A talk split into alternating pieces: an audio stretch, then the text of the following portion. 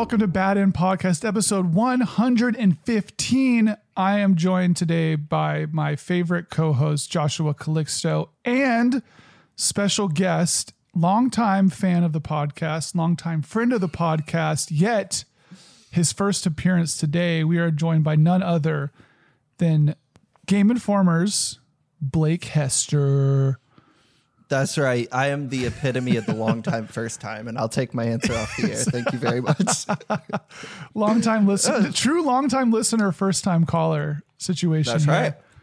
Um, Talked about a few times on the show. I remember you all making fun of how I played Death Stranding on an episode. I specifically remember listening to that because I would play it offline almost exclusively. we can make fun of that again right now. I feel like it'd be a good idea to then roast you once again. Uh, Look, about I'll say director's cut came out. I don't want to belabor the point, take over the show here with my Death Stranding takes, but Des- the director's cut came out. I had to cover it for work. I played it the exact same damn way. It's so much better offline. Did they know that? Did you tell them that hey, I'm not going to play I'm going to play 30% of this game? Did I tell Kojima Productions that? No, did you tell your editor you're like, "Hey, by the way, I'm not going to actually engage oh. with the core uh, yeah, they're they're used to my shenanigans over there. But um, I wrote a piece about it. Actually, I wrote about why I think it's better offline. So I, I did it for the content. It was fine. Yeah. Did people clown on you? I, uh, generally, they just do. I don't know. Do you pay attention to the comments? Do you have haters? You know what? Okay, so this is something I had to learn the hard way. My entire freelance career, I got nothing but nice comments. I'd say 99% of the time. like six years of nice comments. That'll ruin a man.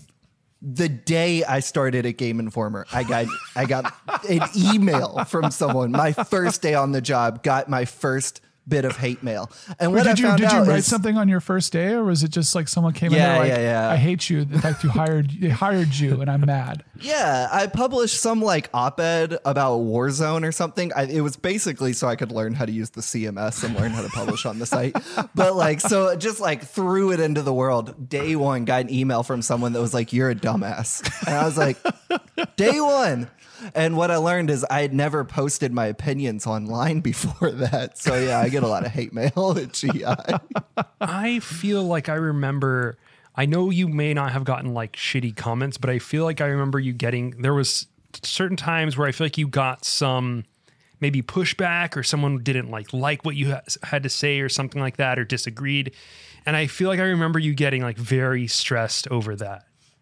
I know what you're talking about. I actually would rather not talk about that on this show. That's Listen, a little Blake, different. Blake has, worked, Blake has worked okay. through that offline. We're gonna. I don't remember the specific instance. I just remember you being very stressed about comments. But that's the thing. Like yeah. nobody prepares you for this shit, and it's like when other it happens to other people, you're like, oh, grow a thicker skin, dude. Yeah. And it's like, but the moment it would happen to me, like I swear to God, I wrote some articles where you I I read a Reddit thread. Someone posted it on Reddit, and it go, would get like hundred comments in the Reddit thread, and people were responding, and it was like you read this is a great article like finally mm-hmm. someone who knows their stuff like this is amazing and you're just like yes like but even then it was like you get this kind of glow around yourself where you appreciate it and you're like, oh, I just, in general, it feels like there's just a positive response.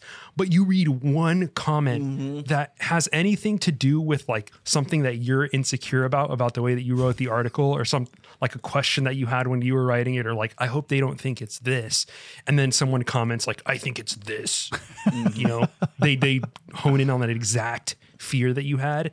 And all of a sudden, that's all I was able to think about for like the next day and a half. I was just just so stressed about it, even if I knew that the comment was like by someone who was clearly a dick. Do you feel like know? when people actually give you criticism, Blake or Josh, that you feel like they're telling you something that you don't already think about your piece? Like minus like personal threats aside, because personally, I'm I'm bearing the lead, which is that often when people critique my work, they'll critique it in ways where I'm like, yeah, that makes sense. Yeah, yeah, I see what you're saying. I don't know mm. if you feel like critique is sort of if you've gotten critiqued it's, on your critique such that you're like, oh wow, I didn't think about that. Occasionally in the GI comment section, there'll be like one intelligent thing, but that's like once a year. Anyone has like, anything good to say party when that happens. Yeah, yeah, yeah. Take the most of the off. time, it's like most of the time, it's like literally just pointed attacks at me. Like my voice, the fact I can't sit still, which to be fair, I'm sure is annoying for people watching videos of me. I'm very fidgety. Like no one's like giving me like smart criticism about the fact that I kind of have a vocal fry, but that's all I'm getting from the Game Informer community. But every now and then they'll be like, you know, you could argue this point a little better. I'm like, well, we should put you on the payroll because where were you in the editing process? yeah, that's the thing is like criticism is cool, Mm-hmm. but it's usually not that. And if it even if it was, it's not constructive criticism. It's like I would get people who are like, I don't know why everyone likes this guy's writing. He's like way too he's like way too flowery with his wording and stuff. And the way he wrote his comment was like so fucking pretend. I remember this comment from like 7 You have years like, ago, like Reddit dude voice. it was like ran yeah it was like reddit voice randomly down like really not really upvoted comment and it was someone critiquing my writing and how flowery it was in the form of a really overly flowery reddit comment and i was like but it made, still made me feel like shit and i would have people like but that's the thing they're like a lot of the time it's just bad faith stuff Yeah. um, and that's when it's annoying. But I mean, for instance, with you, Kyle, I know that the way that you give input is very, uh, it, you give intense input, but I appreciate it because it's good. It's also like very good input where I'm like, holy, because you have ways to like fix it and ideas for like honing in on the things that I maybe felt Are talking about the video? maybe wrong with the, the video. The video, yeah. Yeah. By, This, this by happened the way, like last week for, for for the listeners. New video. It's not dropped yet. two bad end hasn't dropped yet um not because it's not finished. It actually is pretty much finished by now. Uh but uh we're we're trying to figure out some brand and video channel stuff before we put it out. But yeah Kyle gave me notes and some of them were like I would have to rebuild the video from the ground up. And he's like he's like maybe let us see the script earlier in the process so that I could cut out half of it. But I but I was like you know, the first response to when someone says something like that is like, damn, that like stings a little bit. But it's in in the same way that like taking medicine take feels bad, tastes bad. It, but like you know it's good for you. Well, that's think- how that's how Kyle's input is. I don't have a problem with that Well, whatsoever. I think the- in the- fact, I welcome it. You're going from a like I think for me, I'm coming from a place where we're aligned in our goals, right? And like we want this Yeah. video to be the best it can be. I share Yeah. that same goal with you.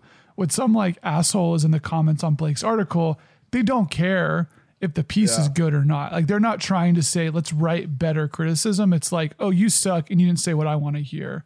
And I think that that's like the difference between like good like like we're sort of talking about feedback on like creative work and i think that that's sort of like the the goal where you're like you want someone who can give you feedback that is like kind of in your mind space that can like help you get to what you're trying to do but asking for that from like a comment section is a you know You, you know, what it seems to be is people are most critical when you're when you are critical in your piece. Like a lot of the pushback I get is when I'm most down on a game or speaking about a game, oftentimes that they haven't played yet, but I have, Yeah. and they're like upset that I don't like it, which always blows my mind because I just posted like my most glowing review of maybe my career and like 99% positive comments. People are like, man, this is awesome. Glad you liked this. But the second you don't like something, like heaven fucking forbid. And then Yeah. that's like a weird vicious cycle of like, why are you being overly critical of me being overly critical? And what are we doing Yeah. here? what does that say about you, dude? Yeah. Look at yourself for a second. Um, before we move on and talk about this review and this game, I just really want to quickly draw some attention to uh, what I'm what I'm wearing right now. Oh, shit. tell the listeners what they what they can't It's see It's a bad end shirt. a that looks good Those are slick. Wow. Can I ask you a question about this? Like kind of a nerdy question? Yeah, sure. Where did you get it printed at like an actual screen printer? Did you go to like TeePublic or something? It's uh yeah. It no, I did not go to a professional screen printed person. I it's it's from Teespring, but I'm Oh, okay. now called Spring. Um, but the merch is we just shipped out a batch of merch, uh, and it's going to go live soon after that. Basically, I wanted to send out a bunch of samples to to make sure the prints aren't shit. Um, so when I get back some feedback on what the first batch looks like and how people are responding to it, then we're gonna put that shit live. And Bad End merch is going to be live, baby. I'm so stoked. Five We years have- later. this is all a new. I know we've been- people have been demanding this for a long time, but the I'm wearing this shit out.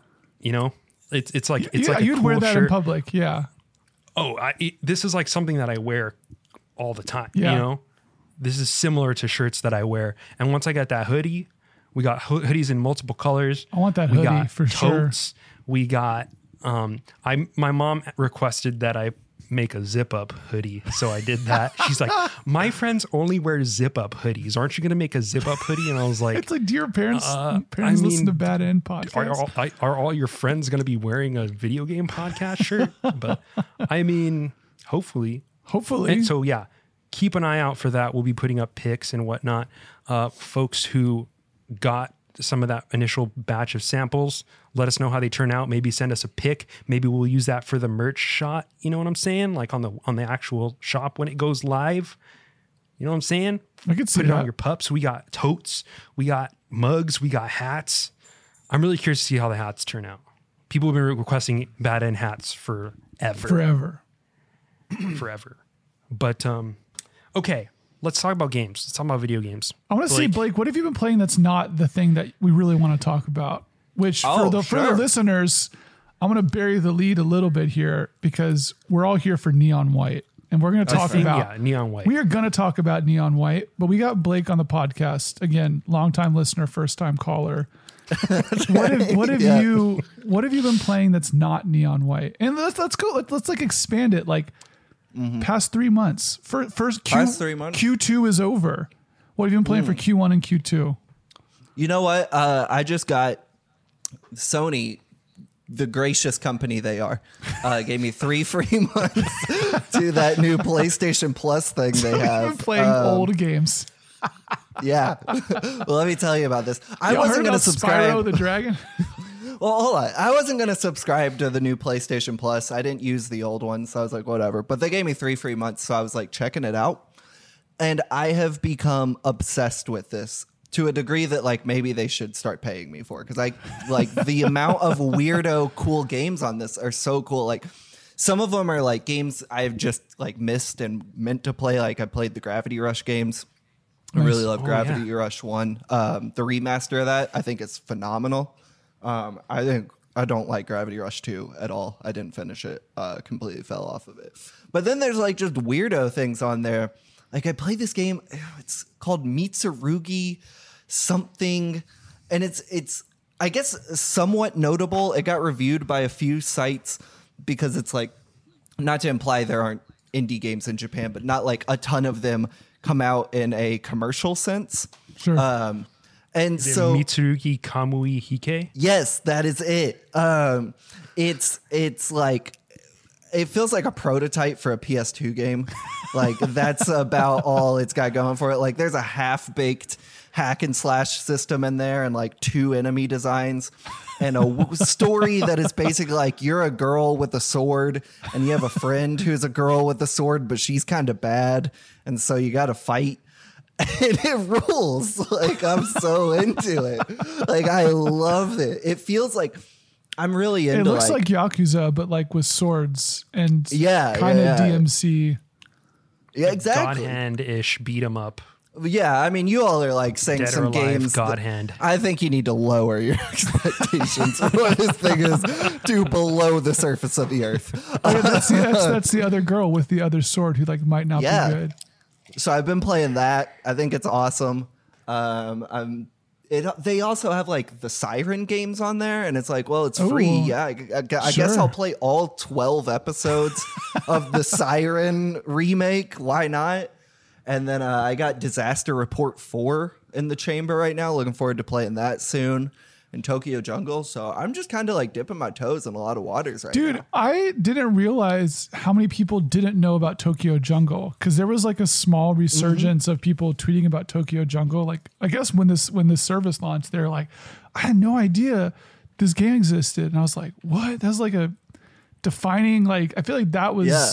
that was a big deal. Not like a, it wasn't like a big deal game, but it was like I thought it had a pretty big kind of release when it came out because it was like a That prior to massive distribution, and it was like a Mm. Think it like a, it's like a box release in GameStop, like real deal, man. I uh yeah, that was one of them like Gravity Rush where I was like, "Oh, I've been meaning to play this for years. Now I finally can." Um so to answer your question, I'm just playing the front page of PlayStation Plus right now. I think that like honestly, not to not to give a big corporation too much kudos, but like it's kind of really interestingly curated in a way I appreciate because I thought when I logged in it'd be like, oh, I can play God of War and Returnal and That's The Last definitely what I'm assuming. Yeah. Yeah, like, I, and maybe it's because a lot of it's cloud streaming. I don't know what what's going on, but there's just so much interesting stuff on there that I'm like constantly going through it, kind of like the way I do like like a Arrow streamer for just the weirdo movies I've never heard of. And it's like it's cool to have that in game form. And then other than that, I played Elden Ring. What can, what can This you is say? what this this is what this game is. You just you eat other animals. Yeah, but you get to be other animals too. You get to like pick what you want to be, and you run around Tokyo jungle. yeah, you play as a Pomeranian, I think, right? yeah, you're they're the I palm think right there's now. like a corgi right now. This is a mm-hmm. palm. It's a palm. Look at that tail. By the way, Blake, if you pull up the stream, you can see us playing videos of what Oh. we're talking about. Yeah. Oh, okay. Just Sometimes it helps me think about stuff I wanted to say about a game. Yeah, that I didn't. that's, uh, before.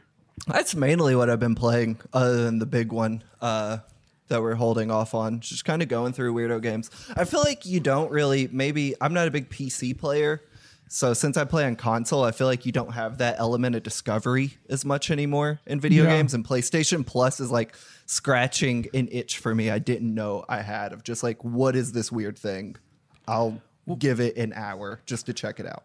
That sounds. I think the other cool. thing too is that like with old, you know, when arcade was out for like the original Wii, you know, wh- when you were able Oh, to yeah, play Wii old school Arcade. games, mm-hmm. it w- Wii Arcade and all that shit. It was like you play the first Donkey Kong, and it's like that's fun for 15 minutes, but those games do not hold up. But if you're playing a PS2 game from 15 years ago, is that is that a correct time frame?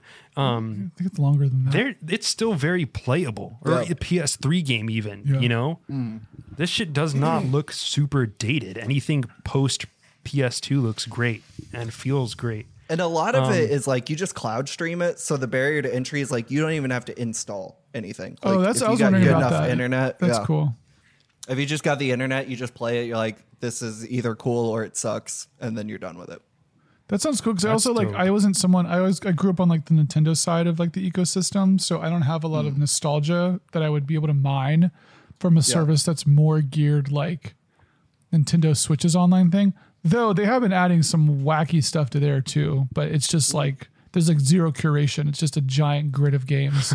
Yeah. Um, but being having like an, an external force say like try these old things it's like okay like sure versus you open up the nintendo switch like online thing for super nintendo and stuff and it's just it's literally like a i think it's like a five by five grid that titles you can see and it also moves around so it's just like like it just throws Yeah. everything out and it's like well i'm gonna probably play kirby because i don't know what these other things are um that's cool i might Wow. try that that sounds fun I this recommend is it. also this stuff is also from a period where anything that wasn't AAA was not something you necessarily heard about. You know, one thing you know we talk about indie gaming has had an interesting and like fairly astronomical rise over the years. Like just the way that the Steam global sellers stuff has really caught on in these past couple years and the way that mm-hmm. Twitch games have really caught on. Like Bennett Foddy getting over it is a straight up part of the cultural canon right now whereas like 10 years ago that wouldn't be the case. Even something like Katamari mm-hmm. is you know, it's considered to be very a classic and whatnot, but it didn't. I don't think it sold like that, like that. You know what I'm saying? Mm-hmm. Yeah. Braid was kind of the OG, and that's I think taken off since then. But we now live in an era where something like Tokyo Jungle, you have to kind of go back and find that stuff. But at the know? same time, like I feel like there's you get stuff like Tokyo Jungle more regularly now. Like the like kind of in the infinite search for mining out like every possible genre combination. I bet you could find a lot of games on Steam right now that are like sort of similar where it's like, oh, you're playing an animal and you're kind of like leveling up in like a platformer environment. What made Tokyo Jungle so special at the time was that it was like coming out next to like Metal Gear Solid 4, right? Or like Dark or like Dark mm. Souls 1 and then you're getting like Tokyo Jungle and you're like, "What? What? Yeah. What is this?" We got Dixie. Dixie saying, "I'm totally going to cop a bad end zip up, but I'm really hoping you guys put out a tank top. What else am I going to lift in? I need to lift in something. if I can't The lift, bad end, the gaming gaming top. yeah. Josh, what have you been playing? Um, neon white, baby. But also, What are you I've not playing- playing? I played. Uh, no, I really have not been playing much. Um, I'm kind of mining the the old stuff that I was playing prior to putting my head down and work on this video. But um, Rogue Legacy Two, Oh, y'all, what you know about Rogue Legacy Two? I know that you were a big fan of Rogue Legacy 1. I remember that. I was it was like one of the first good turn off your brain pup. Um, one of the first good turn off your what's your dog's name again? Regan. Not named after the president. Spelled different. Maybe it was up, named after the president and then you changed your cute political pup. affiliation. To change the spelling of her name. That's right. No. You have to say this now to not get canceled. You'd be Speaking of which, surprised how many people ask me My that I have just Trump, started not the saying. president, not the president. The, enough people have asked me, like, oh, like the president, and maybe that's living in Kentucky when I got her, that I've had to just start saying when people ask, like, it's not the president. Don't ask. we had we were sitting in the veterinary vet office one day uh, with our cat, and then someone had a um, cat named Catsby, uh, and which is a weird name, sort of, but it, they Right. it was named because of like the Great Gatsby, like yeah, it's The the, Great, Great, Gatsby. Gatsby. Yeah. But the thing was, with a cat's name like Catsby, their cat's name became Catsby like the Great Gatsby. Because they, we heard him, we heard them like say it in the vet's office while we were waiting, and the it took forever. Two or three people came in and saw the cat. The cat was kind of cute. Like, what's the cat's name? We're like, oh, Catsby, like the Great Gatsby. And it just be, it was like this thing where this like sort of cute pun name just became this annoying explanation that was like way longer than it was meant to be. So I feel like Blake's dog, Regan, not the president, Yeah. is now your dog's name. This happens with cats. I had a cat. My sister, they, they let my sister name the cat, and she named her Princess Isabella. And I was like, "What?" So we only ever called her Princess, but people would be like, "What's your cat's name?" It's like, uh, "Princess, Princess Isabella," but we call her Princess. Princess Isabel's what Yeah. we call her princess is the name of the cat. but we call her Princess. Regan Yeah. Regan is named after uh, the little girl from The Exorcist, Regan MacNeil, which in and of itself is a strange thing to name your dog after. I, like people don't love that movie the same way I do, but then having to explain it's not the president, it's actually like the little girl from a movie your parents might have seen. It's like I wish I would have just named her like fucking Biscuit or something like anything else. Maybe not fucking biscuit. What about just biscuit? Limp that? Biscuit would have been a great name Limp for a biscuit dog. would have been good. Yeah, His full name Limp Biscuit. Limp biscuit Call her like the band. for short. Yeah, Um, Rogue Legacy. Um, pretty. Uh, if you if you played the first Rogue Legacy, it's like the exact same fucking game. that's sort of Like what it it feels like. like Rogue Legacy remastered, you know. But there's just there's more unlockable shit, you know. That's pretty much it. Um, you can see it. It looks a little clearer. It looks a little It, does- it looks a little nicer. I'm not gonna lie. I, I kind of dig the art doesn't- style. yeah, it's like they leaned into the Flash game feel of the first one, and we're like, what if Flash games existed in 2022? Dude, I think we're going And- back. I think we're going back to Flash. Like I, with stuff like Vampire Survivors, I'm like, Dude, we're going back to um, Flash, man. Friday Night Funkin'. Did you ever play that? I did. that game is huge. It's a phenomenon, Yeah. and it's basically a flash game. I just think like It's be- per my article I wrote that I don't want to rehash, but I think that like we flew a little too close to the sun with what we thought we could do with small games, and we're gonna we're in like a period of contraction where we're just like, let's just go back to the basics. Let's just make really nice. I think people saw. Yeah, I think also people saw that like systems are all the rage right now. Yeah. So like it doesn't. Your graphics don't fucking matter if you got if you got the system. You got the meta. If you got the grind. Yeah, Vampire Survivor was that. You just walk around and once the level's over, you just put allocate your stuff and then keep on going and that's the game. Um, and it's like it's sort of the spirit of the clicker. Here's what slightly upgraded. Here's what I didn't like about Rogue Legacy. Tell me how Rogue Legacy 2 deals with this, which was that like I never felt like the legacy options were actually like fun. They were always like random bullshit where I was like, I don't want any of this. Or like you could sort of opt you could kind of just like kill yourself on a bad like run to just basically re-roll the perks to get stuff that was more interesting. Is that the same thing here? Or Cool. So the premise for people who don't know, Josh, will you explain how Rogue Legacy works? Yeah, uh, it's a roguelike, but when you die, your ancestor carries on your run. Your descendant, I should say. It's the opposite way. Your descent, your firstborn takes on the role of what you're doing, but the descendant typically has some kind of quirk, like that. You know, maybe they have a weird disease or something that makes it so that they take twice the amount of damage, or they take more knockback. Uh, so you have to play through the game with those conditions. So this time you get the choice between like, you know, three of them and you get to choose which one is going to be your heir. And then you go with that. Um, there's different classes and stuff. Was that in the first one? I think that was in the first one. Mm, you had like weapons. I don't different, remember like- there was classes. There's different classes and abilities and stuff, which is kind of interesting. But some of them are like clearly better than others. There's like a whole meta and shit. It's like, oh, Valkyrie's the best class, like by a long shot. They need to nerf it. And it's like, dude, I don't want to fucking this Nerf is Rogue my single player man. Who cares? roguelike game. Yeah, this game, this game is fucking broken, dude. The Valkyrie is way too good.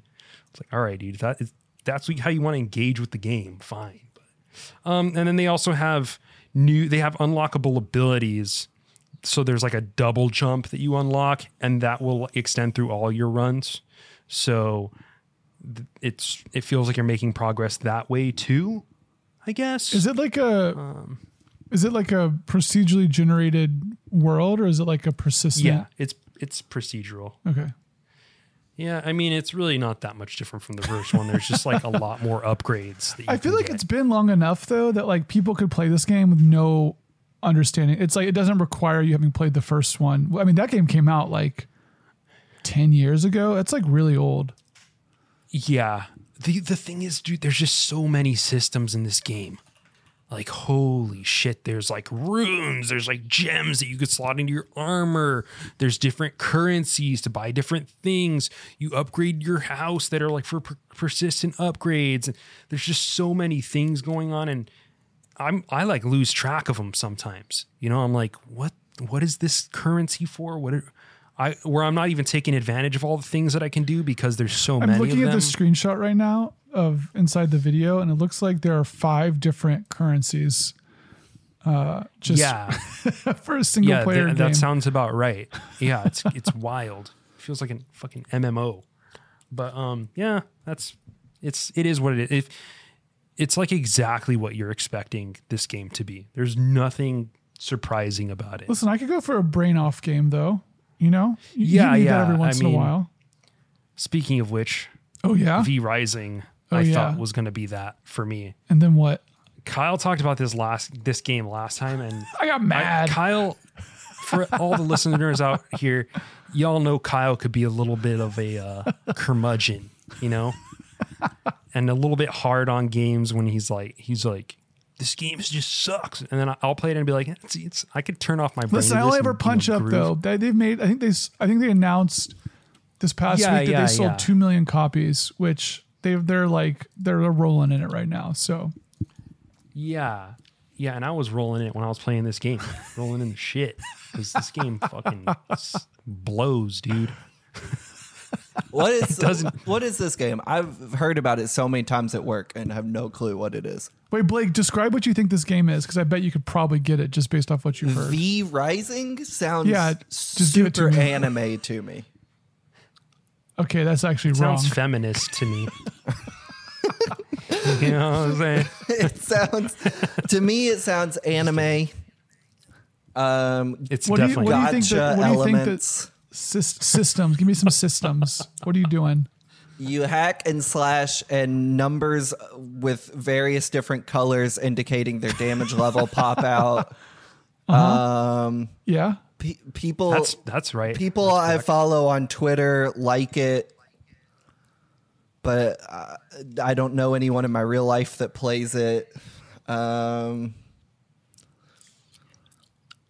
uh, what is it actually? Uh, There's a lot of silence over how wrong I am. It's no, no, you're not that wrong. Oh, okay. It's, you're somewhat wrong, but not that wrong. But it's it's like a um torchlight meets Diablo meets Minecraft. I feel very wrong.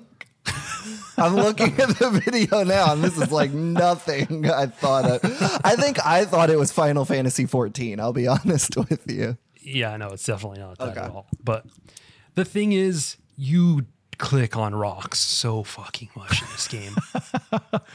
you just you're sitting there clicking rocks. It's like You're, you're mining. and and you know when games have a f- super scuffed difficulty curve it's so annoying man You just get like when you're hard like- gear checked. Well, Josh, you have to People- raise your armor level oh to a certain but number. it's not even that it's not even that it's like people this is something that people randomly praise where they're like you could walk out in the world and you'll see a level 98 character when you're level 3 and it'll kill you in one like, shot "Oh, fuck, I gotta get and that's how i knew Oh." that this world was unforgiving you know and it's like nobody no that's not that feels like shit like i want to go level one level two level three level four just just do it like that guys you know I did. I described this. We were talking about this a little bit earlier today, and I was saying that playing V Rising, you get to a point where you kind of stare into the void, and you just like know you like you know what it takes to get there, and you can say, "Okay, let's do it," or you can be like, "Fuck this."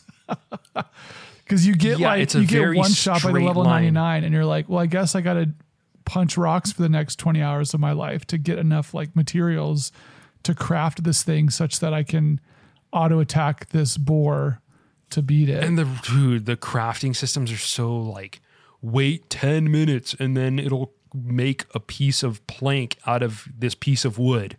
And then you need 20 pieces of plank to get to build the, the sofa or shelf or whatever that you want to put in your house. Mm. And then so that means you have to leave it in the machine for at least 15 minutes. So oh, that's incentivizing me to go out into the world and kill stuff and gather lumber and shit. And it's like, come on, dude. I don't want this. You know, because they randomly, I don't know if you, you played enough to know this, Kyle, but they put, they have bosses in this game that you have to like go out and hunt.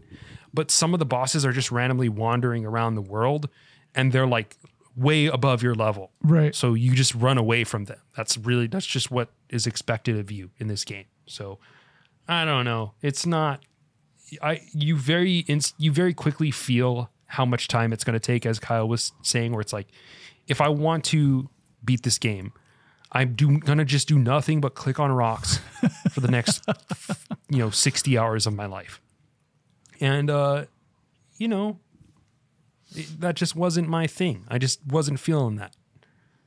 It is very comparable to Valheim, though, but just not as good. like- Maybe if I was playing it with friends, it would be different.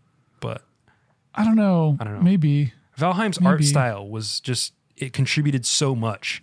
Valheim was really just the- vibey, like very vibey. Yeah, it was very vibey, and the systems were offbeat. You know, Yeah. it was just strange enough where you're like, "What the heck is happening to me right now? Well, Like, didn't where feel like am there I?" were You a lot of systems. Like the cool part about Valheim was that it was sort of free form. Yeah, You're just kind of like doing your thing, and you're like, I'm gonna build a thing. So I'm like, everything is like player motivated. Like there were like, Yeah. there was like gear and stuff, but like you didn't really need it necessarily. yeah. A tree fell on me. Dude, okay, wait. Speaking of this type of game and shit that is vibey, I played uh last weekend. There was a free weekend for Ark Survival Evolved. Do you all know about this game? It's the dinosaur one, right? It's the dinosaur one, which they just announced Ark 2 starring Vin Diesel. Diesel. Yeah. Hold on. You know he's like an executive producer on that game? I had no idea. That's incredible. He's like involved He's with like, the "Yo, I development. fuck with Ark. Like Vin Diesel's a big Ark player. He's like helping fund that game. It's crazy. Dude, Ark is It's it's got to be the most like wild. on sale game. It's it's the most like you see it all the time. People are always playing it. Also, It- it- y'all every platform y'all offers it for free. Listen, this game is jank as fuck. Oh my god! like I was I was It seems like it. It. feels like a demo. Like if it feels like you're playing a really polished like Roblox mod of a dinosaur game. It's like like the this this is like one of the biggest games on Steam, and the main way they communicate with the player is giant green text at the top of the screen. That's just like this thing is done, and then like the dinosaurs all kind of move like weird Jurassic Park stilted dinosaurs, and then you're kind of like doing bullshit like metagame crafting stuff. I was like, this is Ark. Like this this is this is the one. Like this is the thing people are playing. And it's like, yeah. I think the thing though about it is that I I, I think we discount how much Ark is in the water because this game has been out for a long time too. Let me see when this came out.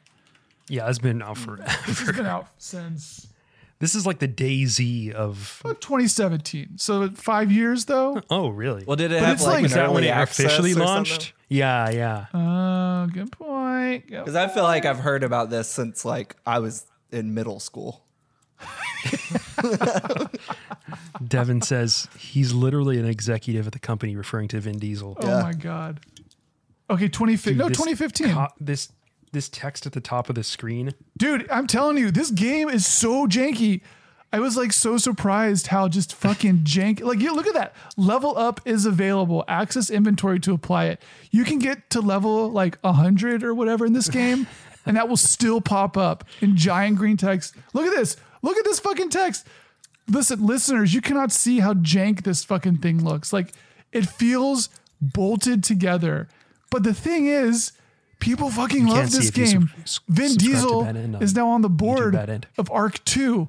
And I'm like, what is going on? like, what the fuck? So This is like the DayZ. I'm telling you, this reminds me of I was- DayZ. dude, I was like just blown janky away. game people played for years and years. Yeah. And I, I kind of get it. Like, it's just, but it, it's weird. It's basically like a normal rock puncher, but there's also dinosaurs. like, I guess Is Rock Puncher a real? That's what my friends call genre them. term? I'm realizing that that might not be what other people call it too. I don't know, but I like it. Yeah. Yeah. They're like, it's, it's a rock it. puncher. Um tree Puncher. Yeah. Yeah, dude. Wow. Man, this, It's- it's, It's so weird, like working at a video game press outlet where if I wrote about Ark tomorrow, two people would read that. And yet, like, for some reason, like, they are the biggest games in the world. It's so strange how that never translates to, like, what people want to read about. I guess they want to watch it instead or play it, you know? There are which currently- makes sense, but 85,000 people playing Ark right now. it's, it's wild to me. And, like, under no circumstance are we going to cover it at GI outside of, like, why is Vin Diesel 2 funding Ark 2? Like, that's the most they're going to get from us. It's so sh- dude, Rust oh my is like the same way, you know? This game has potentially sold 20 million to 40 million copies. I probably have like What the thousand of those. I probably have a thousand each for like five cents. Dude. I got to see what the Ark Oh my Vin Diesel. God, this guy just story? fucking speared a dodo in the head.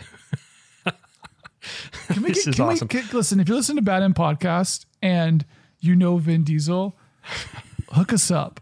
I want to talk to the Yeah, man let's get him on the show. about because he was a big gamer, right? He was like he, Yeah. he like kind of came out as like a D and D player before that was really cool. D&D. Yeah. Yeah, right. He was like OG famous person who likes nerd shit. I think he's also like been on like some of the E3 press conference stages. Like I think he showed up and like mm, done. yeah. pres- I know that doesn't always mean anything. They have a lot of celebrities out there, but I think he's like shown up and been the one where we're all like, "Hey, he seemed kind of sincere about that." He like he wanted to be there Yeah, yeah, theoretically. yeah. Okay, speaking of games that you know won't get the coverage that maybe they should, let's Oh, wait, hold let's on, hold on, just hold do on, it. hold on. Wait, Let's wait, wait. Let me read this. let, me, let, me, read. I just want to read this quote Okay, from PC all right, Gamer. okay. Diesel is reportedly a longtime Ark player, having logged thousands of hours in the dinosaur survival game. Can you imagine Vin Diesel punching rocks in Ark on voice chat? Yo, I got some. I got some hides over here. who plays Ark with Vin Diesel? That's what I want to know. Anybody got Dodo? Like who? Anybody got Dodo? Hold on, I got to tame this. Tricer- I got. I got to tame this Triceratops. Get over here. like Yeah. Who's playing Ark with Vin Diesel, man? Like, surely he's not playing it alone. Like, it, I, it's him and fucking Ludacris. Uh, Dude, this gameplay video is just literally someone continually throwing spears at, at Dodo's heads Yes. and chopping up the bodies. Just This imagine the literally what this person sitting behind the computer doing this is Vin Diesel right now because apparently thousands of hours. Now they're smash cutting between throwing spears at Dodo's heads. I just can't get over Vin, Vin, Vin, was the biggest promesa fan. Vin Diesel, lover Jumples of Ark says. Survival Evolved. Okay. Um, Anyways, Speaking of uh, video games, God, Blake, What's up? Blake, you recently reviewed a video game. I did Let's talk about it. Neon White, baby, best game of the year. um, this game is like bafflingly good. Like I was, it was like one of the games I was most excited for this year, and there was no way I thought it was going to be as good as it actually was. Like, This is where we, I'm pulling up Blake's review right now. By the way, oh my, this is the highest score I've ever given as a professional writer. this is you, right? this is you. is that on? Oh, yeah, This is the Game Informer. Yeah, This is yeah, the Game yeah. Informer That's not me reading, but that is my text that I guess you can't hear. Um, also, not my gameplay. Uh, anyway, my, I wrote the words that are on that video. Um, yeah, I, I don't know what to say about this game at this point. Like, I would be. all right. Well, that was a good podcast, Blake. Like, Glad to have you on. just like- This was bad just end. like- uh, I'm so Wait, wait, wait. First, of, first of all, look, review by Blake Hester. That's that's our guy. That's me. Right here. Uh, we uh, we put an AMV in this, which I thought was such a cool touch because in my review text, I mentioned that it reminds me of like old AMVs that would be set to like Linkin Park songs, you know, in 480p or whatever. And we Oh, actually yeah. like put a fake one in there, um, which is pretty great. That's Sick. It's it's it's a game for scene kids, which I think is a, a neglected genre by the video game industry for one reason or another. Um, no, it's a game for seeing kids that like hung out in the anime section at Barnes and Noble. I No, think you know, uh, to shout out my review one more time, I said it was a. It's like if the t-shirt section of a Hot Topic and the anime section of a Suncoast video collided into each other. You would get this video game, and it's like, I think just mechanically, it's very sound and very great, but like it's it's. It's cringe style, you know, which Oh my I think is like a word they've leaned on a lot in the marketing it's just so cool. Like it, it, it almost makes me feel nostalgic for it when I play it, even though it's like a thing that I hadn't touched until uh, two weeks ago. I'm almost like, yeah, I remember buying a DVD of this, you know, AMV put it out or whatever. Like it has such a unique, awesome style that I'm so smitten with. I feel like I'm not saying anything of substance about this game because I'm just like kind of gushy about it. And it also just feels good. Like I want to beat all my friends' highest scores. I feel yeah, like it's that's where I a. am with it. I feel like it's like a game for incels. Like it's got like that sort of flavor. Like it's it's like scene kids, but I think that like this is the kind like if you want to look at the type of stuff that like incels like, it's not like Yeah. fucking Call of Duty. It's like neon white is like a lightning rod for like that type of person because it's like got all the weird. It's with fucking. It is weird. Like it's it's so cringe, Mm-hmm. but also it's so like sound. Like it feels like a fucking video game in a way that I the thing I like say all the time, not all the time. Astrid, uh, friend of Bad End, when actually Death Stranding came out, they were like, uh, why not make this? I think I mentioned this on this podcast before, but like the the trailer for Death Stranding was like dropping, and we were all in a like a chat channel together, and they were like, "Yeah, why not make this?" And I'm looking at Neon White, and I'm like, "This is what we could be doing. Like this is what we could be doing more consistently, and we're not. And it sucks that we're not because." It's so it's like so fucking fun. Like I boot this shit up before work every day to just run through it because it's like it just feels good to play, and like it's it's super cringe, but also it's like it's cringe in that anime way where you kind of deal with the cringe to get to the good stuff, mm-hmm. which is both as annoying as it is in anime, but at the same time is worth it for all the good shit. Like you, do, think- it's like go Sorry. ahead. Well, I was just gonna say, I think mechanically, I agree that I wish there were more games like this. Stylistically, I almost like that this kind of sits on its own island right now. It feels like it makes it more special in a way that this game's out and there's not like a million other neon white looking games out there. But I agree, like I wish I hope this is like a genre that takes off, like the speed run influenced video game. Like it feels like they just watch like Stealth Gamer BR. But I feel like it is though, right? Like I think that Josh, you were playing Gunfire Reborn. Devolver worked with uh I forget what studio it was, but they put out was it Neon Abyss? Maybe, which I've even started with Neon. Is that a is that a thing? I that exists, but I don't No, know. No, not Neon Abyss. is. What was the um Devolver did this game where it was like you're moving through like a Legends of the Hidden Temple game, like mass multiplayer thing. Oh, come on. Come on. I have no clue what you're talking about. There was this there was this like a big game. Um they put it out and it's like everyone starts it, it's a procedurally generated game, but everyone starts at the same place. And then um they all kind of like go through a level together and you die. It's almost like Fall Guys, but if it was a first person game through like Legends of the Hidden Temple or something like that. Oh, You don't know what I'm talking about? No, Oh, Phantom Abyss. Games- Phantom Abyss. never played that. never played it. Yeah. Well, that's I think Okay. I but which- which to say, Blake, I feel like there's a precedent for some of this stuff existing. Yeah. But I think this Well, sort of there- like specific permutation is like unique. Well, a couple of things. First off, uh, this game, for those who don't know, we didn't actually explain what the gameplay is, uh, which we tend to do a lot on this show. But um, this game is how would you describe the game? It's like a platformer, Like a first slash person shooter, platformer. Yeah. Yeah. first person shooter platformer with an emphasis on the platforming. And it's kind of a speed run game in that you're really just this is like what Sonic should be. you know, this is the dream of Sonic Put that on come alive. Yeah. Where you just want to go fast. It feels good to go fast. Nothing's fucking stopping you. Everything is pushing you forward. You're encouraged to be faster and you have all the tools that you need. And Sonic has never taken it there. Maybe it did at Sonic some point. reviews right now on the end of that video. That's great. oh, hey, Sonic Frontiers. But this is like what Sonic could have been. But at the same time, it is made by Ben Esposito. At least it's written by Ben Esposito, right? Uh, he- no, he it's not it. written by Ben Esposito. He made He it, He made yeah. it.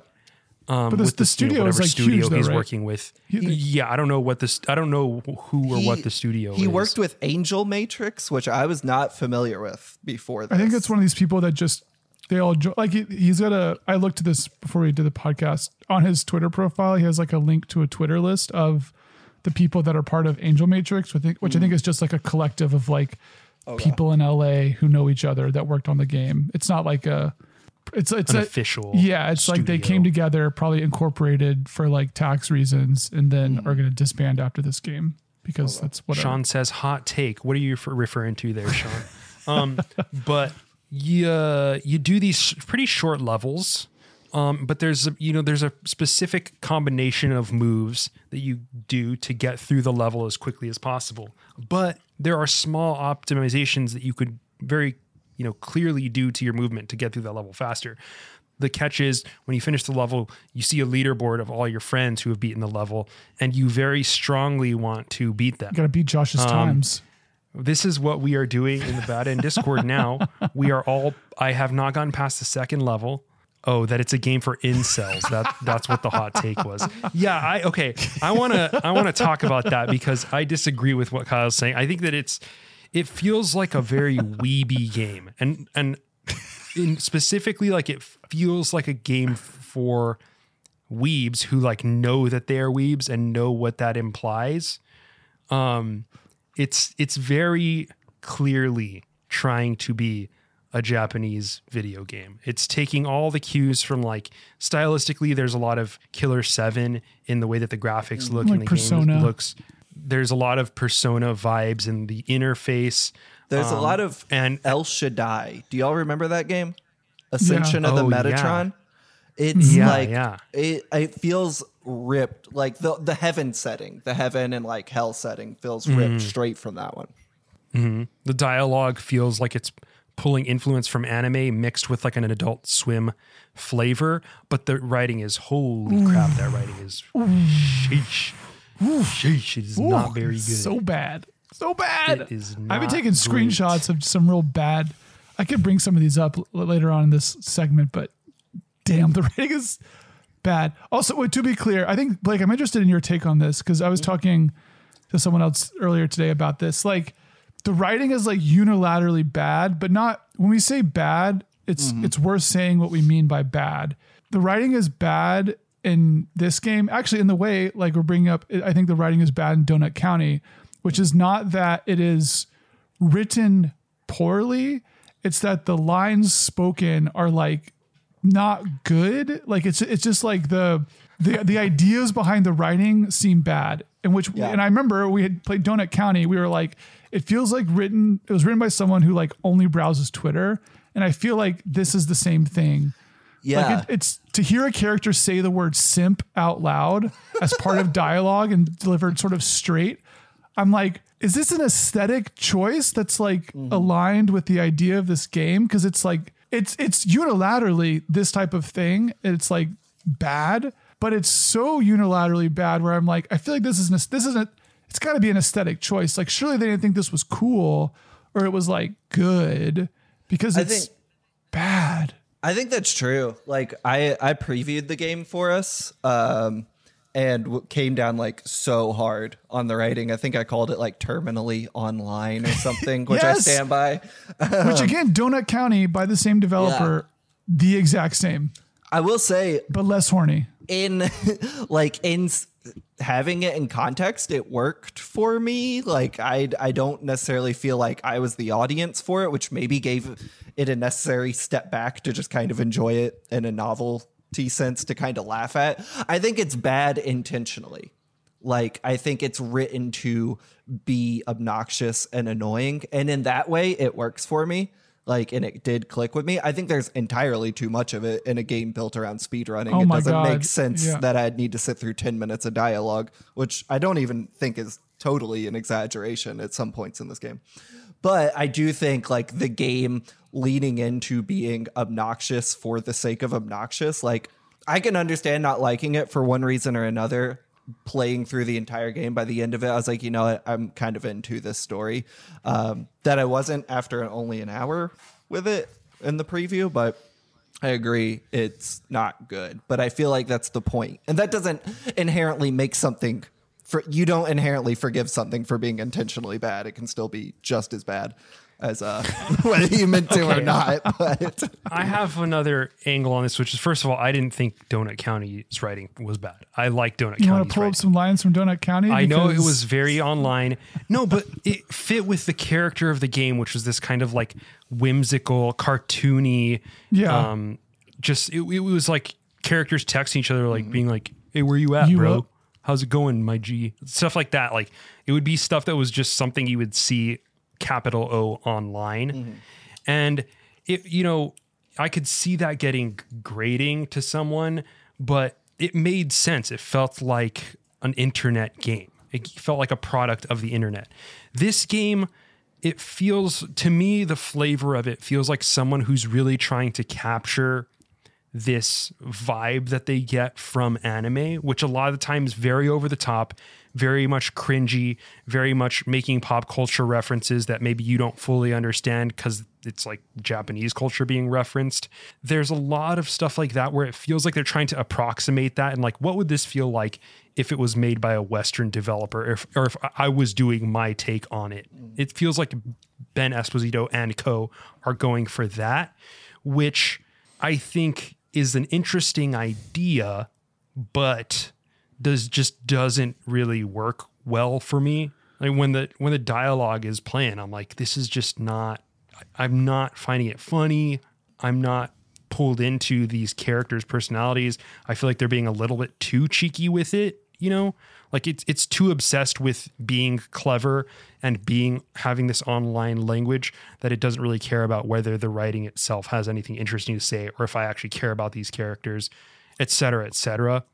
Um, so I think it, I almost feel like I really want to just skip a lot of these cutscenes as I'm playing this game. I think like Um, and it's I, I like I, yeah. Go ahead, go. I feel like I agree with you in part, but I also I want to make it clear that I think this game is uh, really good.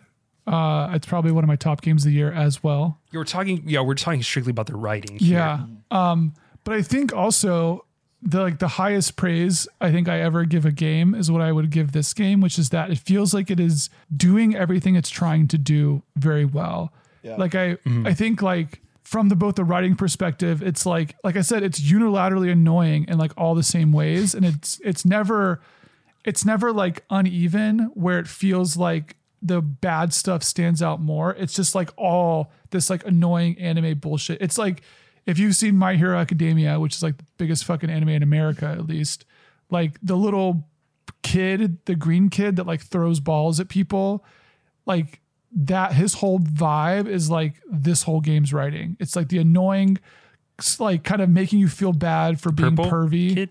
Oh, is he purple? Yeah. Yeah. Oh yeah, because the frog he likes the kid. frog girl. That's right. Yeah, grape Yeah. kid or whatever. Like it's it's got this sort of thing where it's like we're being sexual, but you should feel bad that it's you kind of like it, but it's kind of gross. Uh, someone's a perv. Like it's it. But but that said, like the game is like hitting all that stuff basically perfectly on tone. And then the other thing is like, uh, just so it's clear for people who are listening, the game is basically two parts. There's this visual novel portion that has kind of a hub world where you enter these like visual novel sections, and then there's like the platforming stuff, and they're they kind of go back and forth.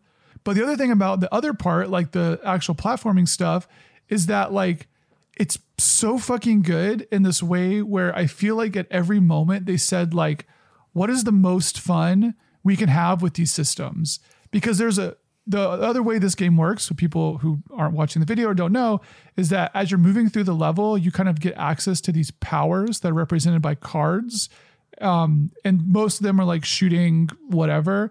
And you can both do the action of the card or you can discard the card for a different ability. So, what you might think by hearing that is that part of this game will be like juggling all these cards in your hand to do the right thing at the right time to like solve the level's puzzle or whatever. It could it could be very puzzly. And the game is like I think made the right call to say like fuck that. They're like if you do the game right or like even close to right, you will basically always have the right thing in your quote unquote hand at the right time and you can do the right action such that you just fucking flow through a level and it feels really cool. Like the uh, sorry, I was about to say something. Last thing I'll say is like a good example of this is that you get a power pretty early on that's like basically a ground pound where you can kind of smash the ground. And they introduce this power by saying like, oh, there's this red, there's like a red uh like gate or something in the floor. And if you ground pound, you'll fall through that. So if you were playing like Metroid or like a lot of or Portal, what, you, what that would mean is that you would make a connection in your mind to say, okay, every time there's a thing on the ground that's red, I will ground pound it. And that's that's this is how I get through this type of challenge in this game, mm-hmm. which would be fine, and this game would be worse if it, that was just like that. What this game does is that is the case. Either you will have things that you ground pound that are on the ground, but then they build whole levels against different permutations of these mechanics that are just fucking fun. Like so they they build multiple levels where you use the ground pound ability to just consistently drop down and drop down on like exploding barrels that will bounce you back up to just keep going down. And then, or like you'll have stuff where you have a ability where you can quickly horizontally move across the level. And so at first it seems like, oh, I'll just use this to dash across gaps. And then it turns out that you can attack certain things in the air and you can actually start ping ponging between different things with this ability. And it, it just, it really just feels like seriously, like every single part in this game, at least for the platforming stuff, they're like what is the most fun a person could have with this thing? And you just do that. And there's like no fucking bullshit puzzle stuff. It's just about like you feeling good and feeling like it's really fun to play. And I'm just like, "Mwah," like it, it's just good. Like it's The flow is just the just flow is just there, man. I think, like, to your point, it, uh, on top of it just feeling good, from almost the jump, it makes you feel like an expert at the game, which you're not. You'll Yeah. finish like any level and be like, oh, the ace score is like 15 seconds quicker than I Yeah. did. But like almost it is rare for you to go through a level and be like, I'm fumbling it, I'm clumsy. Yeah, like the yeah, game yeah, yeah. it's like y- the the things I, I thought about a lot playing this are speed runs specifically of the Doom reboots 2016 and Eternal and Dishonored. Mm-hmm, mm-hmm. The way you see people speed run those games and how fluid and fast they look. That's like the baseline of this game. Yeah. Just like playing this game if you're not like completely inept at video games. That's what you feel like out the gate. And I think that's like awesome, awesome game design. I think that's such a cool like idea to just be like from the jump, you're gonna feel like a master at this game. You're not, and you're gonna practice a lot to become a master at these levels if you want. But like no matter what you're doing, you should feel that way at all times. Yeah, and I, I want to delve into a little bit more of how it achieves that because what I've been noticing is that Kyle, like you were saying, you it feels like it, they always give you the right tool to tackle the challenge that is right ahead of you. Yeah. And then when you finish that challenge, they give you the tool for the next thing. So that's how it develops a very natural sense of flow where it's like, you know, if there's a long gap in front of you, you'll kill a monster and then it gives you a dash. And so you just you jump and then you dash. And then then there's a big drop and then it gives you a card for a ground pound and then you pound through that drop. So it's giving you like in quick succession what you need to get through the level so that you're able to do it quickly and with a sense of flow like blake was saying. But then you realize like wait they do this thing where they give you once you beat it and you get like a silver score. So if you do if you get a good time then it says okay next time you play this level you've you've quote leveled up within the level and gained experience called insight. So now it's like next time you play the level we're going to give you a little hint at how you can go take a shortcut. Mm-hmm. And then so you do it and then you see this little floating insignia in the world and it shows you a little shortcut that you can take and you're like holy shit i didn't know that i could even jump from here to mm. there. And then so you take that shortcut and then you've cut off 10 seconds off your time and you're like holy crap this is amazing and then it unlocks the leaderboard with your friends. And you realize holy crap i'm despite taking that shortcut i'm still 10 seconds behind. What am i doing wrong? So then you start experimenting you start optimizing and all of a sudden you've shaved 17 seconds off of your original time that you had in that level and so now we're at the next level of that in the super culture discord. Uh, subscribe to us on patreon patreon.com slash bad to gain dis- to gain access. Everyone is obsessively posting their times and obsessively trying to beat each, each other's scores. We are actually right now i don't know why this is the case but we are all competing to get the best time on this one level called glassport. It's the last level of the first stage or last stage of the first level, whichever one. Um, and we are all obsessively trying to get the best time. And people are posting what they're doing to beat each other's times. And we're just slowly optimizing these routes and talking with each other about how we can make this better. And I have never thought about this way about a video game in my life.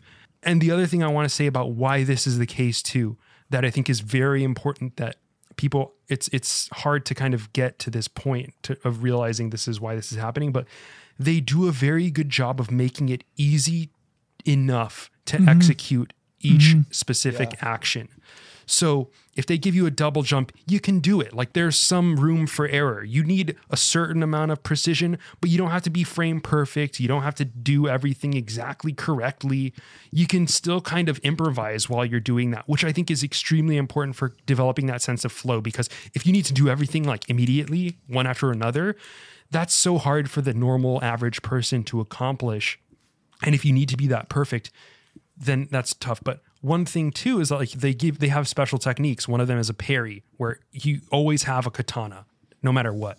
Um, and if an enemy fires a bullet at you, if you hit the bullet, it'll fire it back at them, and it's called a parry. But it's actually the window for the parry is like much more forgiving than say a parry in Dark Souls. It's not that hard to do, but you could shave off times in your runs by using this thing if you were able to do it well and you learn how to use it correctly. But it's feasible for the average person to do this. So you have all these tools at your disposal so you feel like you can do something creative. And then you can then share that with your friends if you want to if you want them to be privy to that information. Sometimes i'm like damn maybe i shouldn't have maybe i shouldn't don't let 'em share my route or else they'll like instantly beat my score. But i've been sharing it because i'm like that makes it more fun. And then they're posting how they beat my time after that. And so we are like collectively creating this little internal speedrun culture within the Discord. And we I don't have to worry. And this is I want to go back to kind of what we had been talking about, Blake, before the podcast too here, which is that there's not really a community for this game yet. Um, Yeah. which is one of the other nice things. Usually on day one, you'll go online and there's like 30 videos about 10 things I wish I knew when I started playing Neon White, five advanced movement tips in Neon White. All, you know, all these fucking articles and tips and videos about what you should be doing in this game that just like ruin the experience. And you're like, I am so out of my depth. I'm never going to be good at this. But that community does not really exist yet. I went to r slash Neon White there is not a community there yet. People are like, how come people aren't talking about this game right now? Um, Yeah. So Blake, yeah. I was just saying, yeah. You just wanna agree. Yeah. Well, okay, but we've Yeah. noticed that like it hasn't really gotten much coverage too. That was really surprising to me because like when our review code came in, it was like obvious. It's like, yeah, Blake Blake said he wanted to review it. All right, he's on that review. And I assumed every other site was doing the same thing. And like no shade at the other sites of the world, but I think we were one of the only big five that had a review on release day.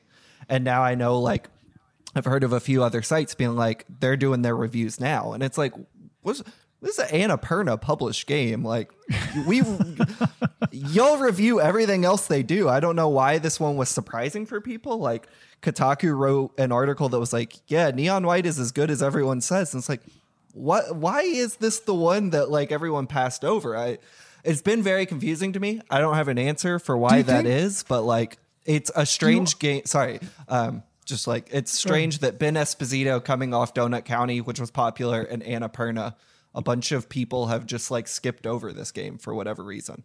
Do you think it's like the theming? Because I, I think that there's a similar, like something with people's, like I'm wondering if it signaled its its aesthetics so strongly in a way that like you don't have like GI probably doesn't cover every major JRPG that comes out into that scene or like all the like Yeah. um at, what's it's like Atelier I don't know how to say their name. These like there's like a lot of like anime PlayStation games that come out that people just don't cover because it doesn't seem like it would be their audience and it's like oh so I'm wondering if there's something about Neon White where it's weird because it like it presents very strongly on the visual novel stuff and then like the platforming just looks like unless you're playing it i'm not going to say that the platforming like looks exceptional you really got to play it mm-hmm. to know what the platforming is doing so i wonder if it was one of these things where people were like oh like i don't know it's Yeah. I mean, like like they said, right? It's a game for freaks. It's not a game for like normal people or something. So I wonder if there's something there with people being like, oh, it's not. I think like besides the bad writing, it's very like appealing to normal people. Mm-hmm. I But I, will- don't know if that was the thing. I wonder because like I don't know, Annapurna's just like a darling of the games press. And it felt felt like Sure. they did a good job being like, this is our next game. This is the next Annapurna joint, which so like that was confusing to me. I I at least in my Twitter timeline felt like I saw a lot of excitement for it. So I it's hard to say if that's what pushed people away or if people just didn't think it was worth covering for whatever reason, but something definitely happened there. It's very strange to me. I think it worked out for us because our review did like wild traffic that day, so kind of appreciate a lot of the sites maybe not publishing theirs. But um, yeah, I don't know. I I hope that doesn't like. I hope it finds the community. I'm a little surprised to hear that that's kind of like trickled down to like the Reddit not having many people going on for it, but I hope it finds a community because I think it's like a game that will speak to a lot of people, and a lot of people will be like, "Holy shit, this is my game, and this is more fun than anything else I'm playing right now. Yeah. I mean, I don't see it not catching on at some Yeah. point. It's just too good. Like it's it's a special game um gameplay wise, but I yeah, I for me personally, I get the sense that maybe the the strong visual novel suggestion uh, within the art style itself Yeah. and then also like screens of this game don't do justice to what is actually happening Sure. and it's also yeah i think you need to kind of see it all in its entirety and actually play it to kind of really get why it's it's cool but i think it'll catch on sooner or later I think so. but i hope it it takes a little bit because i still want to enjoy this little this time that i have right now where it hasn't been contented to death uh, because you do a youtube search and there's surprisingly little on this yeah. thing. I And think I'm looking on like SullyGnome and like looking at like viewer stats on Twitch, and it's like not a lot. yeah I think um, I think some more reviews are coming out in the next week. And I know that's not always you know an indicator of what game's going to be popular or whatnot, but I think like there's just a weird delay on this one for whatever reason. Um, I don't know. They need some some big streamers to pick it up. Yeah. Like they should be playing this in queue for League of Legends games. Do you think like On their do you think this is going to be one of those games that's popular at like what is that called? SD Summer Games Done Quick? Yeah, Oh, GDQ. One hundred percent. I was like wondering about that if they would like reject I feel like it that's a based on press the strategy. premise. Yeah. Yeah. I feel like they love will be games that are made for speedrunning. Mm-hmm. You know, they're not like too cool for Sure. it. They're not like you know. They'll probably make comments like this. Yeah, they love. They were. They had made this game with speedrunners in mind, and it's really cool what they did for the speedrunning Yeah. community and stuff like that. Every time. One thing I feel like I just want I want to mention about it that I think we passed over that I really like is like I want to say three levels out of like 90 only 3 of them take longer than a minute which I think like makes Oh, this game yeah. so much more accessible to be like yeah I got 13 seconds to spare for this level to try it you know like it's not like going to be 5 to 10 Yeah. to 20 minutes of your time you're like yeah I can run through 30 levels in the time it would take me to play one level in another game and i think that's really awesome Yeah, absolutely. The the fact that it does come at such a fast clip. This is what Sonic should be, man. Mm-hmm. God. What is this? What's happening right now? I think the other thing, just on the, on like the flow note too, like one thing that I like about this game is that if it's not feeling good, you're not doing it right, which I think is like very few games capture that. Like I think, like I think I, I'm thinking about like a lot about Portal playing this game because I think what's really cool, kind of like what Josh was talking with the um, like us kind of competing for best times on that one level in the bad end Discord is that you can have like a meaningful, fun experience with this game and like perform subpar at it. Whereas like a lot of other games or whatever games are most like this, which I would say is something like Portal a little bit, that game Phantom Abyss or whatever, you kind of have to like do it right or you fail.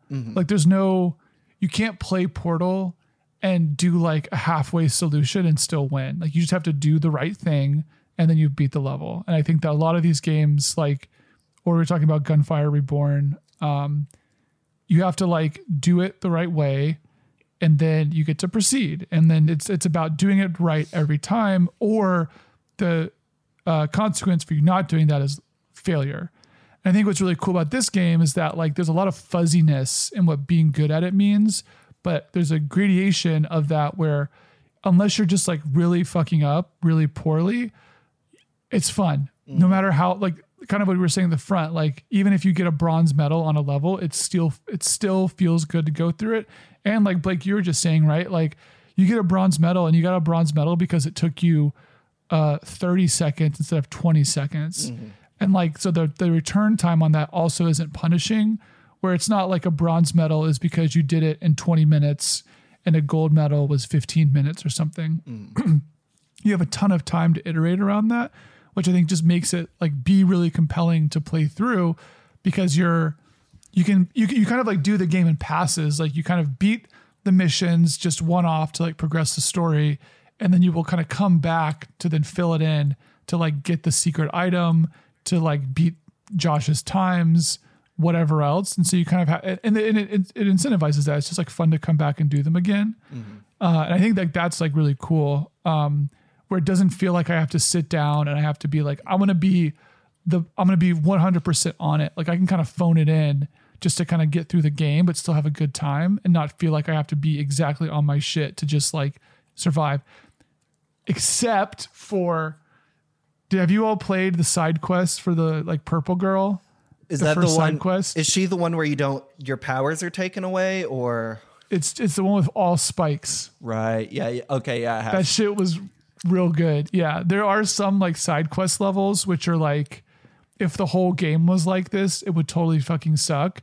But they spruce it up just enough with these side quests. They're like these kind of different conceptions of the same core mechanics that are really fun still. Um so yeah, it's just it's just fucking fun, man. It's fun to play. Has this game unlocked any memories in your brain? And what I mean by that is like I hadn't thought of a Suncoast video in like 15 years. And when I played this game, I was like, man, I remember looking at all the like anime DVDs when I was a kid, being like, I bet this would be so cool. It's just unlocked all these like weird nuggets. Oh dude, of, that like, fucking nostalgia screenshot in the video right now. Yeah. Yeah. This this scene reminds me of Suncoast video. It also is like I, every. I feel like a lot of people have talked about the soundtrack by Machine Girl, which is really good. But it has made me. The soundtrack fucking rips. Yeah. This is really good. Yeah. but it's made me like think of a lot of bands I used to really like when I was like younger. Like Drop Dead Gorgeous and Blood Brothers have been the two Oh yeah. I've gone back to because of this band or because of this game. It's like just it's given me a wave of nostalgia, which is kind of an unexpected consequence of playing it. I think it's given me like it feels like I uh, like watching anime in middle school or whatever, and then going to um like Books a Million because my town wasn't rich enough to have a Barnes and Noble, so we would go to like Books a Million and buy like learn to draw anime books. so I would like I would like draw, I like learn how to draw anime eyes, and then for like ten years after that, every time I try to draw something with eyes, it always had like its eyes are always anime eyes. But it reminds me of like looking through those books and like also like if you think about like like the characters in this game are like sexualized like 100% um it's like part of the aesthetic. And there's a kind of way where in terms of like unlocking memories it makes me think back to those times of like seeing like anime shit in like middle school and comparing it to like what is western cartoon media at the time which is like very unsexed. It's like fucking CatDog and like Rocko's Modern Life and like stuff like that. And SpongeBob. SpongeBob was like a little more transgressive than like what else was on there, but you're seeing like what's going on in anime at the time and you're kind of feeling like you know I'm going through puberty at the same time and I'm like was b- boobs? Like what like it's it's got some of that vibe where I'm like man this feels like I'm fucking doodling anime boobs in my notebook in middle school like it's got that vibe I t- dude, totally. I forgot about those anime books. You just reminded me of like looking through them at the Louisville Free Public Library as a kid, and I'd like, Yeah. I'd check out Ranma Half and read those. My dad didn't know it was in those, you know. And for He's those like who as know, long as you he's know. reading Yeah, wow. this game rules, man. I like I very much did not outside of like early middle school. I kind of got out of anime and like manga and all that. Yeah, yeah, yeah. But this game has like unlocked how much I loved it for like a brief 2 years in my adolescence. yeah yeah yeah yeah This game reminded me of Paradise Killer, but that's 'cause Oh, and a lot of Paradise Killer. again. Yeah, there's a lot of Paradise Killer vibes here. Um, and just the way that the graphics look Mm-hmm. and whatnot. A lot of pulling from a lot of the same influences. They're very vaporwavy. Yeah. But God, this style is just so clean, man. Mm. The lines, the architecture, the way it all comes together. The Oh, it's so water reflecting looks so good. Oh yeah. The skybox that like looks just not real Mm-hmm. enough. It also, I mean, it reminds me too good. a lot of like, um, sort of like Dreamcast, PS2 era, like a lot of like the vocalization of um the music in the game, like these kind of voices in the background, they're like neon white, or they'll say Yeah, like yeah, yeah. complete. It feels very uh, uh, fuck, like Wipeout or like this like very clean sort of like vision of the future, like feminized voice saying things in the game, like saying the phrase complete or something is very like 2000Z. I, s- It, it Yeah, feels yeah. very hopeful in a way that is like not 2022. I wish I could remember who, but someone tweeted. I saw a tweet today that was like, "Neon white is what the game industry would look like if there was a Sega Dreamcast 2," which I don't know if that's totally true, Yeah, but I, I- feel like it's I- kind of I on hear point. that. Yeah, I feel like it's an aesthetic pool, yeah, Yeah. it feels very like if Dreamcast 2 existed. yeah. just watching this gameplay. This is the level that we've all been um kind of like obsessed with Glassport, and the way this person's doing it is like so much different yeah. from this is like the optimized unascended way to play this level. I think I think this is on Switch, maybe actually. it is on Switch. Actually, Yeah, Let me pull I up the. Uh, I tried it on Switch, and with the gyro controls, uh, it's pretty good. It's not bad. let's walk you through a Oh, couple. interesting to use This the, is my- the gyro. beating Kyle's score here. Are you going to pull up your, your clip of me doing it? Yeah, this is when I first tried to beat Kyle's score. I posted a time Yeah, that no one could beat here. for like a day, and then Josh beat it, and then we just got stomped by two other people in the Discord. I say stomped. It's like they beat us by like a half second, but in this kind and of now game, we like are like is, like- warring. we are battling over this, and it's just it's a frenzy in the Discord right now. Like we are having we're in major competition with uh, Katie, former bad end co-host Katie, and this is the latest version. What I got here. Um, just check. Okay, just check out how clean this is. All right, just check out how clean this run is. I, I could shave And some seconds off that. I, I could I could do it. what you what you'll notice it's very interesting here so i i'm, I'm this is like a very stylish you, you can have your own play style because you, you're, you're still at the point where you need to be creative right where you're like how can i do this faster and that's one of the challenges of this game where you're like you have to come up with your own way of doing it right so i got 2471 uh someone in the bad end discord posted another time that beat this by like legit half a second and I was like, what the hell? And he posted his video, and I was like, it looked slower than this. I swear to God, it looks slower. Josh, like I need a recount. I need a recount. Look at this. Okay. Look at in this in my run, I'm parrying. This is parrying. He does not parry in his run. Okay. It looks slower, but it's like half a second faster. And it's because this person found like a an optimization elsewhere and it, it was not the parrying. So I'm like, I'm just doing way too much. Um, but it that's also my style, doing a little too much. to not have as good of a res- result as if I was just a little bit smarter, you know? Uh, y'all want to answer some questions before we wrap it up? Yeah, let's do it. Blake, What's up? question from the Discord. Oh no. What does it take for you to come back to a game that you put down because you didn't initially like it? Oh, I uh, almost never will. It's dead to me. Um, I just I never put down games. I like, I'm always playing every game. every game I've ever started, I have never stopped. I will Never never stop gaming. You know what? I will Uh, never stop gaming too. I think I think like if enough people tell me I'm wrong about a game, I'll be like, all right, let me check it out again. Let me let me culturally reappraise this one. Um, I'll What you got? You got any examples? Oh God. Um, no, because I'm usually right. Um, no, oh, Fuck the haters. I feel like there's one on the tip. You know what? This is kind of like bending the answer, but like I thought Horizon Zero Dawn was trash. Hate that game. Um, so when I played the sequel, I expected to feel the same way and ended up loving it. So I know that's not exactly the right answer, but for lack of a better one, um, that sequel, which is doing largely the same thing, I guess, it just for some reason. Wait, totally- why did you like the sequel and not the original? Because I really did, did you not get? like a, the here's a question: too. Did you get a free code for the second game? Well, yeah. I mean, those are the perks of the job, but like, I dunk on. Uh, look, I understand what you're saying, but I feel like history's proved I'll shit all over games I get for free with no qualms about it. No, no, no. I'm not. I'm not implying that. I think that there might have been a time where you couldn't get the first game for free, and you're like, "Fuck that!" And you got a second game for, Oh, for free, and you're sure. like, "Yeah, I'll try this." Yeah, No, you know what? I feel like I feel like I was really excited for the first one though, you know, and I wasn't excited for the second Okay. one. Um, Gotcha. man, I cannot think. This is like kind of bothering me now. I feel like I can't. I feel like there's a game on the tip of my tongue that like I didn't like the first time, and when I went back, I was like, yeah, y'all are kind of right about this.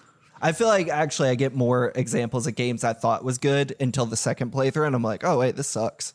I had that with God of War 2018 or whatever, a few years ago, where I was like, I'm going to You went replay and this. like, and nah. I, yeah, I couldn't get past like the first hour. I was like, I hate this. Um, so yeah, I don't know. If enough people tell me to try it again, I'll play something, I guess. Josh, what about you? Yeah, that's similar to me. Like I, although I will say, I do have some games in my backlog where I'm like, I maybe played it once and it was like, eh, not feeling this right now, you know. And then a couple years pass and I've gone through everything else and I'm finally getting back to my backlog. I'll, I'll give this another try, and then I end up really liking it. Like um, Hollow Knight was that for me. Mm, mm-hmm. I played that and bounced off so hard. I was like, this just looks like a bad flash game, Metroidvania. And or and then I played it and I was like, this goes places, man. The game goes places. it goes it goes in some intense directions that I just did not expect. Um, but I think it does take people just telling me that it's good and then also having the intent to play it again to begin with, you know? That feeling of uh, I want to revisit this because you're right, Blake. For me too, it's like I am never gonna fucking play this Yeah. game again, and I'm usually right. I don't know if I'll ever revisit V Rising, I also, I guess, also like if it gets good updates that make it better, which does happen. I was about to say that, that. too because I feel like that.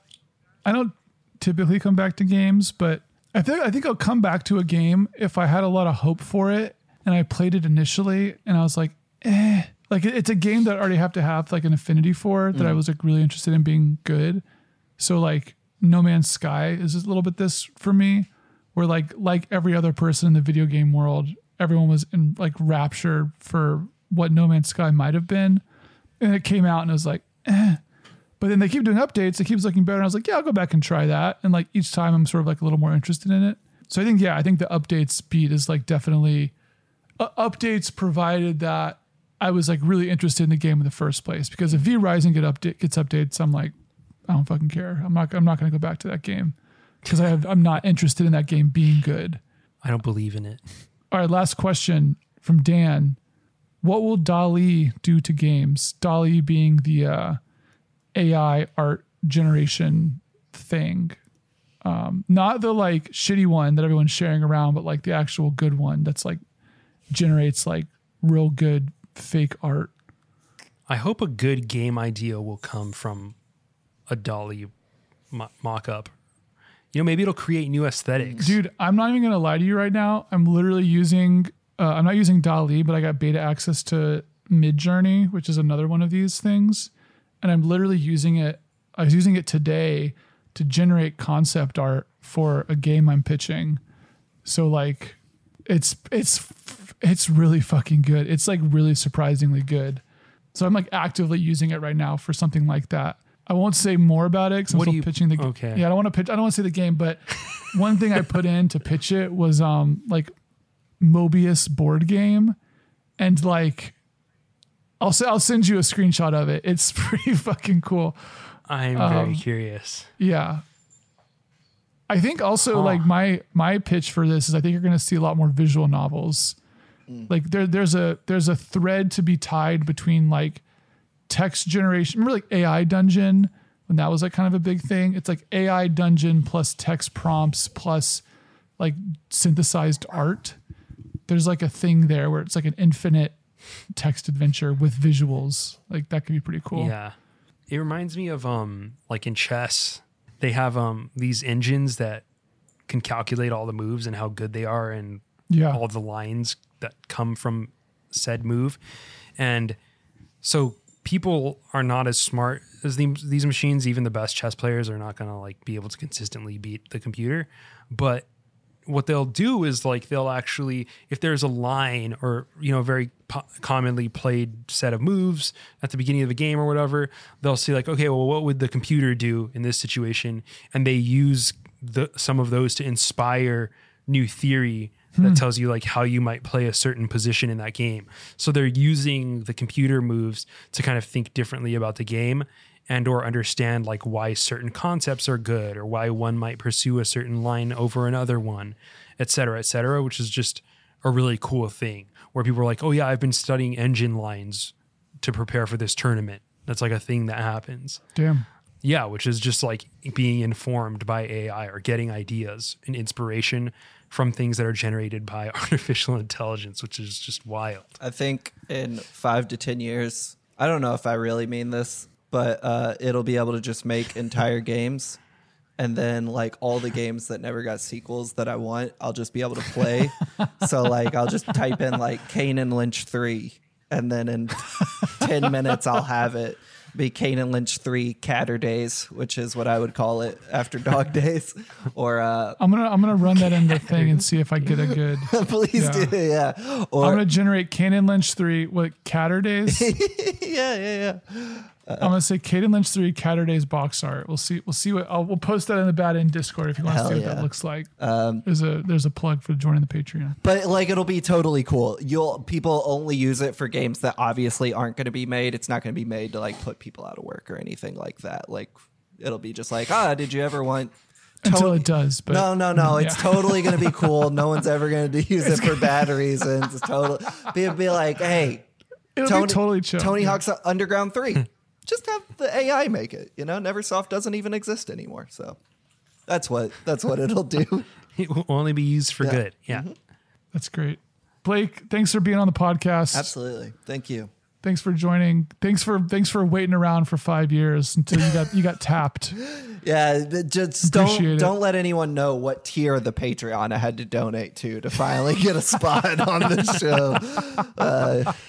Well, uh, yeah, we're getting we're maybe we should just you know we're we're going through our having more kill screen people on. We don't talk to you guys enough. We had Toussaint on last episode. It's nice having him. We talked about some anime. So maybe in the future we'll have some more kill screen folks on. Y'all are great, but yeah, Blake. Best of luck. Where can people find you on the internet if you want them to find Oh you? God! Um, on Twitter, you can follow me at Metallica is rad. dude you should you should by the way you should change your your like display Okay. name to like Let's Blake. talk. Uh, hold on. Blake now, I did this not too long ago. I changed it to my name, and enough people tweeted at me to say they no longer knew it was me.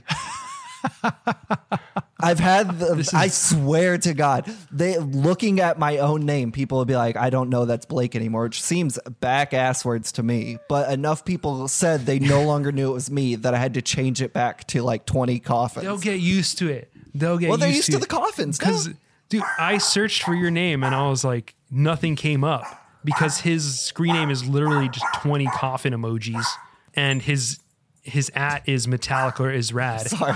so i had to remember like i had to remember his actual screen name to find him on Yeah, twitter well, at least usually in the Game Informer podcast sign offs, I give a different username every week. So you know, I'm I'm just flying under the under the radar. But I'm also a Game Informer. You know, go to ga- go to GameStop and you can find me every once a month. find me find me on the shelves of GameStop, That's right. bitch. Yeah, if they actually stock us, right which next is to the pop figurines. well, this, if they actually have the magazine, which is a consistent problem. But you know, um, that's where you find me.